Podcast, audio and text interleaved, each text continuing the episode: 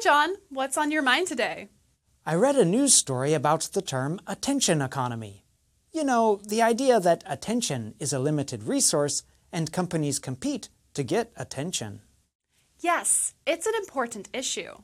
The term attention economy makes me think about how we use the noun attention in everyday speaking.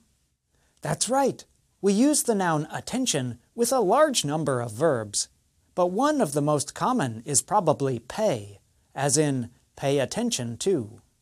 The verb pay is also used to talk about spending a limited resource, like money.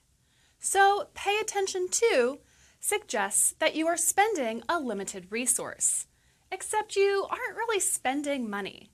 You're spending brain power.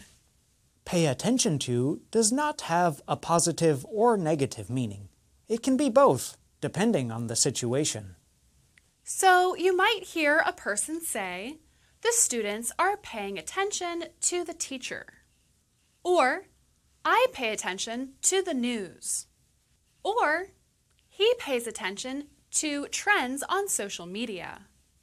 Google's Ngram viewer shows pay attention to becoming more common during the 1980s.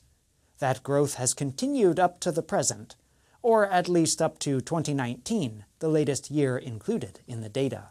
One way of interpreting this information is that it suggests an increasing concern about attention. That's all for today. Keep up the good work.